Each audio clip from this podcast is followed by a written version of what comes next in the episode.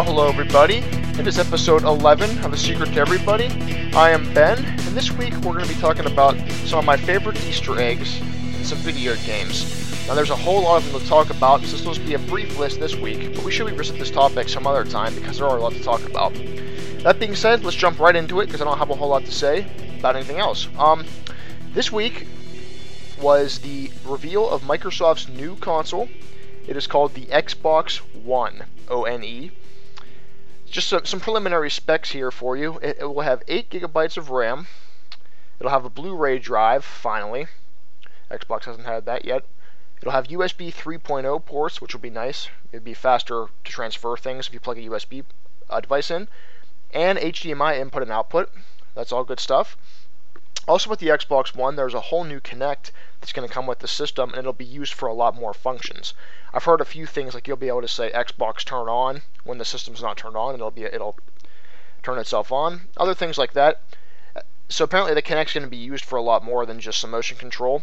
The camera's also been beefed up. It, it reads in higher definition and it also reads in, in faster frames per second. So look for more Kinect functionality there. The controller also is similar. The buttons are in the same places and it's still the A, B, X, Y buttons. It, does have a few tweaks though. The uh, D-pads and the control sticks are a bit a bit better responding, and the triggers are supposedly a little bit better at that too.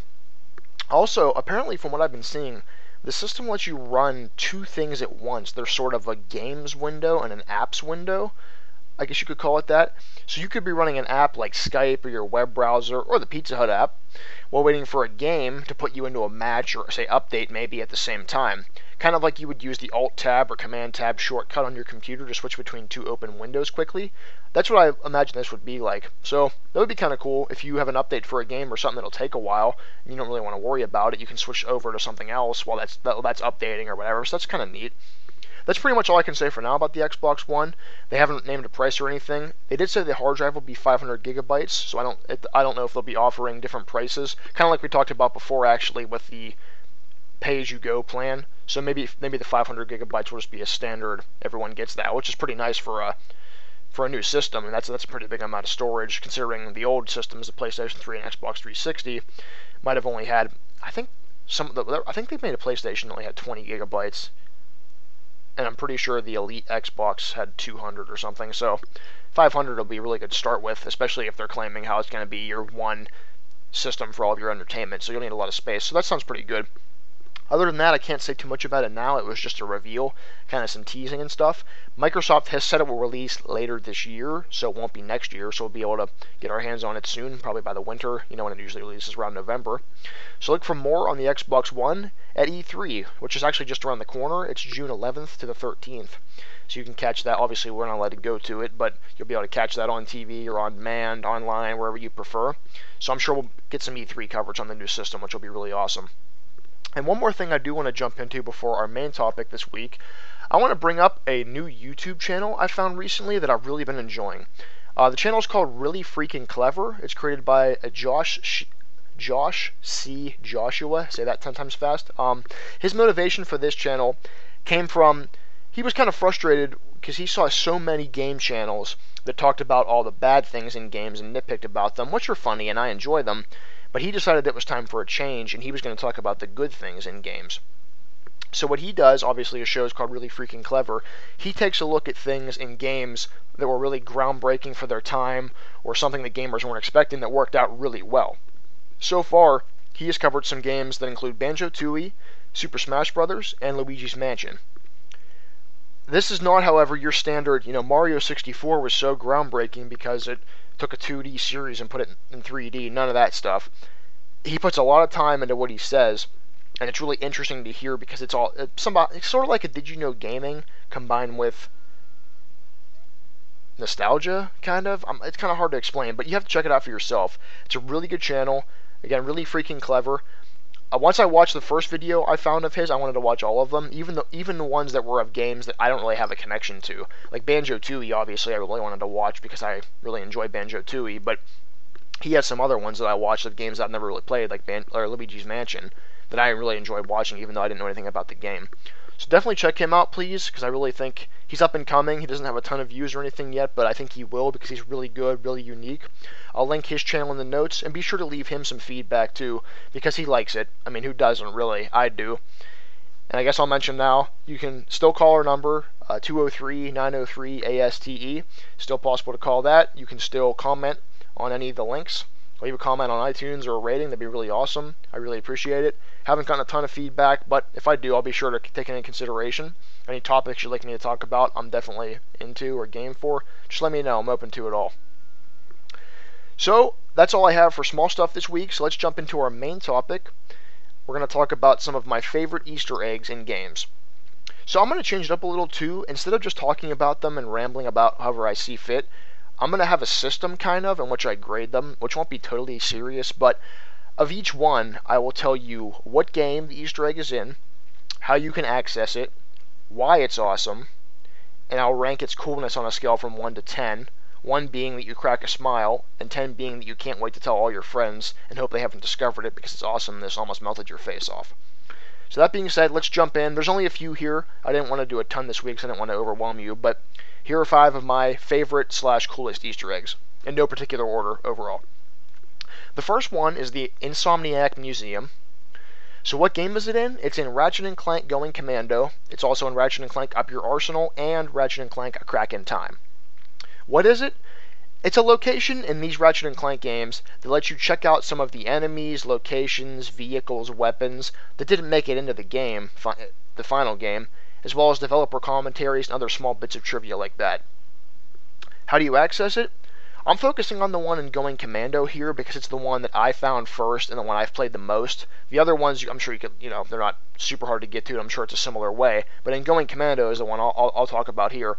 There are a few ways to get to the Insomniac Museum in Going Commando. The first and I don't want to say the easiest way, but the simplest way is just to have all the weapons, upgrades, mods, everything like that pretty much finish the game 100%.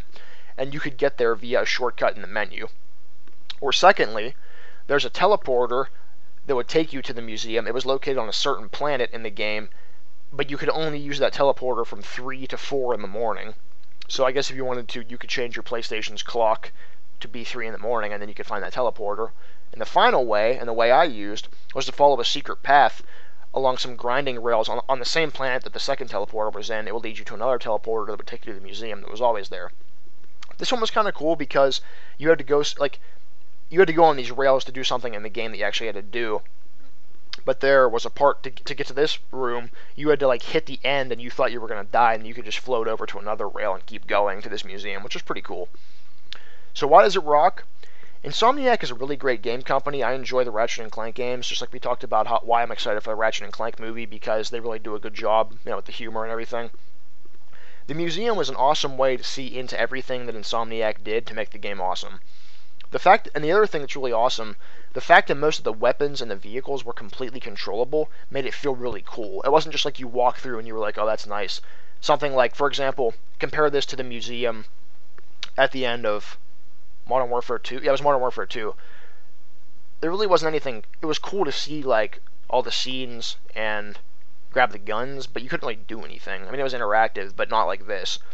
The fact you could pick up the weapons and check them out, or ride the vehicles around, or view the developers' quotes and things like that. That's really cool. And the best part of it is it felt like an awesome reward for coming as far as you did or doing all you did to find it. The other interesting tidbit to say is in some of the Ratchet and Clank games that weren't made by Insomniac, they, the developers of those games made a treehouse, which was the similar type of thing. They just called it the treehouse, and it was the same type of thing as the Insomniac Museum, but Insomniac did it first, so that's really cool. So the rating for the Insomniac Museum, I give it an 8 out of 10 for the wealth of content and the fun factor. The second Easter egg is the developer's room. What game is this in? It's in Chrono Trigger. What is the developer's room? It's a game ending that lets you talk to the developers of the game in sprite form. Obviously, it was on the Super Nintendo. They have funny things to say to you. Some quote poetry, some talk to you about things you need to do. Some tell you to get a life and quit playing games. Some even go far, as far as to play pranks, like pretending to reset your game or wipe all your data or make you fight another boss, things like that. How do you access it? Well, in Chrono Trigger, It's a time traveling RPG, a really good one at that. If you haven't played it and you like RPGs, I mean, if you haven't played it and you don't like RPGs, there's no way. But if you haven't played it and you. Let me try that again. If you haven't played it and you like RPGs, that's probably impossible. If you haven't played it and you're on the fence about RPGs, play this because you will love it. Anyway, so in Chrono Trigger, you have to go through the entire game and beat the boss. And you basically prevent the apocalypse, is how that happens. And after you finish the game, like a lot of games, there's a new game plus option, which lets you play through the game again, except that your characters have all of their strong weapons and stats and everything from when you finish, so the enemies are stronger. So it's like playing through the game again, just for replay value, except you have everything you had from when you finished.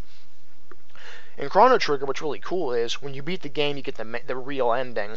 But there are a ton of other endings. Like if you play through a new game plus, you'll be strong enough to beat the final boss whenever you want, basically, as opposed to when you played through the first time. When there's a part where you fight the final boss, but you're supposed to lose.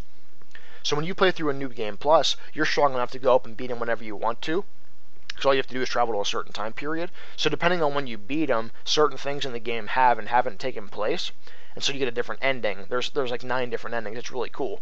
This this is one of those endings. So what you have to do to access this, you have to beat the game for the first time, like I said, so you can use New Game Plus. And then once you do, you go back into New Game Plus and you play through the very beginning of the game, where in the in the in the first time you play through, there's a teleporter that takes you to the Middle Ages, and that's how you start your game, the quest. But when you play through on New Game Plus, there's a second teleporter to the right that'll be active, and it'll take you to the final boss right then and there. So you have to beat the final boss with just the first two characters, no one else. So it's, it's tougher. If you manage to do that and you take down the final boss, you will go into this developer's room after you beat the game, and that's where you can talk to all the developers and meet them and that kind of thing. Why it's awesome? Who wouldn't want to talk to developers of this awesome game? I mean, Chrono Trigger is well known for being one of the most amazing RPGs there is. They call it the dream team of the people that made it, the guys that worked on Final Fantasy and stuff. This game is one of the finest examples of an RPG there is, and they really put time and effort into the whole game and into making their own sprites, which is pretty hilarious. So the rating is 9 out of 10 for the epicness of talking to this dream team of developers. Number 3 is The Destruction of Weyard. What game is this? It's in Golden Sun. What is it? Basically, if you don't feel like playing all the way through this awesome RPG, just refuse and let the nation be destroyed. How do you do this?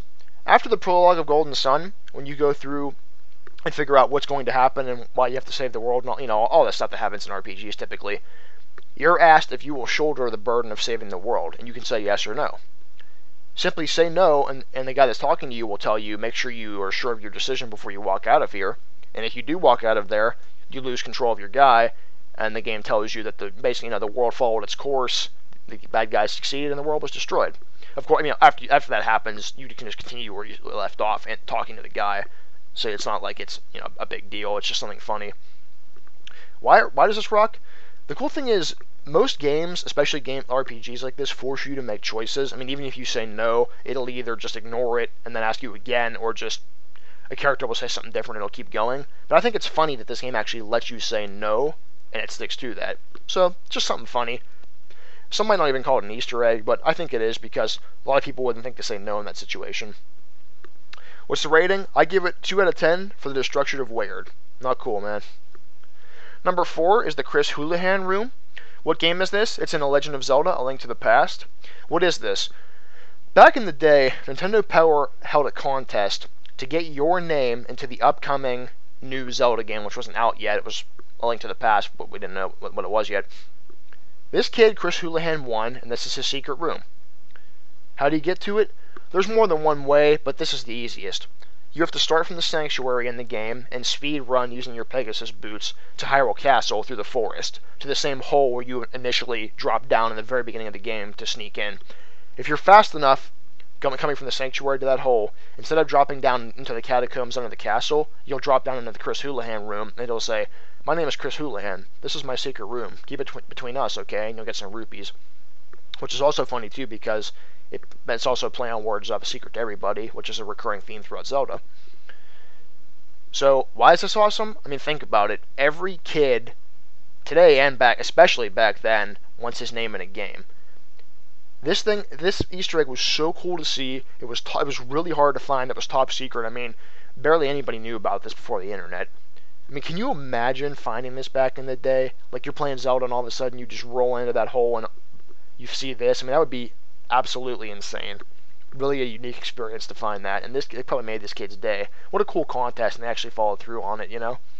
So I give this rating a 10 out of 10 for making some kid's life back then. Number five, and our last one for today, is Psycho Mantis in Metal Gear Solid. What game? It was Metal Gear Solid. What is it? It's not a true Easter egg because you don't find it off the beaten path or through some certain series of events, but it is cool nonetheless, I think. In the fight with Psycho Mantis, who is an enemy in the game, it's a boss who's psychic, it can supposedly read what you're going to do and stuff he has psychic control over you, and you can't move at all when you start fighting him. So you're like, what the heck am I supposed to do? So, however you do it, you're you have to figure out to defeat him. You have to take your controller out of your PlayStation and plug it into the second port. And in addition, Psycho Mantis will comment on the games you have on your memory card that are made by Konami. He won't do every game, but if you have games by Konami like Castlevania, he'll start talking about them. So how do you access this? like I said, you can't really miss it. Just fight Psycho Mantis, and if you want to, have some Konami saves on your card. So why does this rock? It was 1998. This was pretty awesome, pretty creepy. It really brought the fear to the player and made it kind of personal. Like he knows what games I have, and the fa- the feeling of plugging the second controller port in so that you would break his psychic grip. That, that's just cool. It was really a good idea, and for 1998, that was really innovative. So uh, rating I give it is 7 out of 10 for ingenuity and originality. So I could keep going on of these. There's a million Easter eggs out there, but I picked these because I think they're the coolest, or the funniest, or the most rewarding. There's so many. It's funny when you sit down and try to think about them. Like I thought I'd have so many, and then I was kind of scraping to get the best ones. You know, and you know, there, there's more I could do. I'm sure I will at some point. So I hope you've enjoyed this. That is all we have for today. It's kind of a slow week, I guess.